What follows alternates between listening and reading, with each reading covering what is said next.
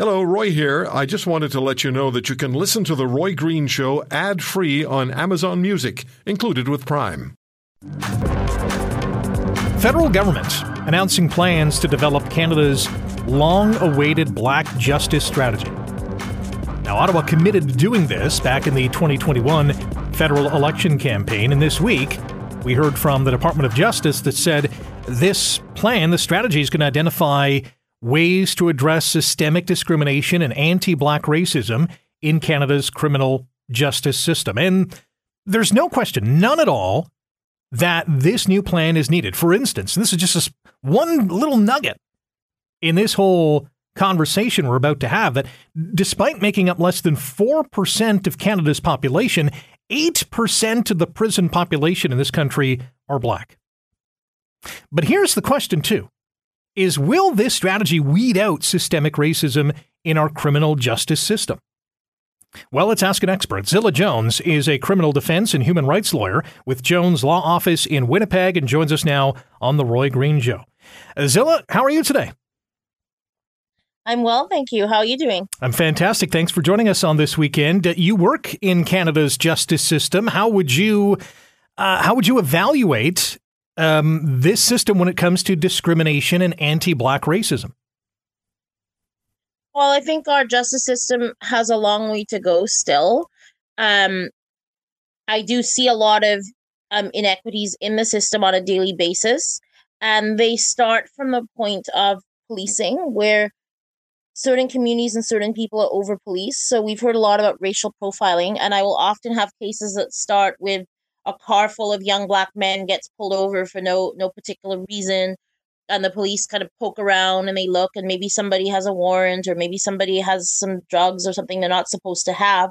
But the thing is that's happening in cars full of people of other races as well. They're just not getting pulled over.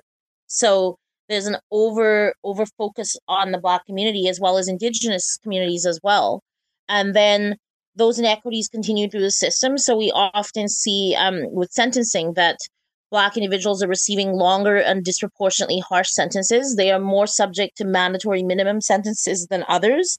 And then once they get into the correctional system, we know there's problems with parole as to who gets granted parole. Indigenous and Black offenders are less likely to get early release. They are more likely to be victims of abuses in custody by staff. And so we see this thread throughout the system of worse outcomes and inequities. As part of this strategy, finally announced by the federal government, black communities across uh, Canada are going to be consulted by a steering committee. Uh, are you going to be on that committee? And, and either way, what information do you anticipate is going to be collected? Yes, I um, there are two report writers. So myself and Dr. Kwasi Owusu Bempah are going to be writing the final report for this strategy. And so we attend all the steering group meetings, which also have, I believe there's seven other individuals from across the country. So they represent Black communities in uh, Winnipeg, in Toronto, in Montreal. I think Halifax is represented. Um, I think British Columbia is. So they are a cross section of different different provinces and we are to meet regularly, so once a month, twice a month, and determine the direction that the consultations will go. And then there will be consultation sessions with the communities on the ground in all the major centers across Canada where people will be invited that have had experiences with the justice system, whether they've been an accused, whether there's somebody that has had interactions with police, whether they have a family member in the justice system, maybe they work in the justice system. Um, they will share what their concerns are with us, and then that will hopefully be incorporated into the report. And so it is the hope that this will be very much driven by the communities on the ground and by the grassroots. Zilla Jones is a criminal defense and human rights lawyer with Jones Law Office in Winnipeg, and is going to be a part of this steering committee that will be visiting uh, communities across this country to formulate this black justice strategy. When it comes to this plan, it's aiming to uh, reform, uh, modernize the, the criminal justice system. What pillars must be in place to make this work? Well, I think the challenge in addressing issues in the justice system is that it's really the end of a number of other failures. So by the time people are involved in the justice system, they've been through the education system, they've been through the child welfare system, they've been through um, healthcare system. They have had employment or not had employment, not had training. So there's a number of pieces that lead to people becoming involved in the criminal justice system. So we can't fix all of that quickly. This is an evolving and time consuming task. So our goal is to identify the areas where there can be changes made that can be done relatively quickly. So there will be some changes that can be made and can take effect soon. And then there will be others that I think will have to be more long term or perspective or, or hopeful for the future as to how we go forward in trying to keep people out of the justice system in the first place. There has been a growing discussion in this country about reforming Canada's bail system. Is that going to be part of this black justice strategy? I know bail is a hot topic right now, and I'm sure you've probably heard a lot about that. And I think there's a lot of misconceptions about bail. So the vast majority of people on bail are not reoffending or offending.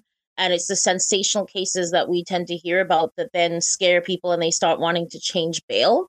So, if anything, the bail system is already inequitable towards people that don't have money, of which Indigenous, Black, and other people are overrepresented. So, there is a constitutional right to bail that is in the charter that states that individuals entitled to reasonable bail. So you can't really reform the bail system without having mind that there's a right to bail and it's only to be denied if the crown is able to demonstrate that there will be a risk to public safety. They can't speculate, they can't guess, they can't assume there will be. They have to show there is a risk to public safety that cannot be addressed by some other measure, whether it's having a surety, having a cash deposit, having curfew, having restrictions. And so only when a judge has exhausted all of that can they deny bail. That's been the law for a very long time obviously this committee we can't change the constitution we can't change the law we can't change what the supreme court has already said. Certainly the government can try to make changes if, if they wish but they have to be in compliance with the constitution. So i think at this point we don't have in terms of the steering group and the the report writers we're not coming in with preconceived notions. So we're not coming in saying we have to do this about bail we have to do that about bail. We're here to listen and if concerns about bail are coming up, whether it's concerns about bail being too easy to get, whether it's bail being too hard to get, our job is to bring those concerns forward and make recommendations. So at this point, I think we're open to any possible comments that might be made, but we don't have a preconceived idea of what should happen with bail. As you probably already know, there is going to be a lot of heavy lifting ahead. When do you start meeting with the public and and ultimately, how soon would you like to see this strategy, whatever it ultimately looks like, how, how soon would you like to see it implemented? Well, they have provided timelines. So the government's timelines are that the consultations are to start imminently. So we've already been having uh, scheduling discussions about when to have a steering group meeting. And the intention, I believe, is to have those meetings in the spring. So March, April, May, to be having those consultations they would like to have a draft of the report completed by December and the final report out in March, April 2024, and then start implementing right away where possible. So this is this is on a tight timeline and it's going to be happening.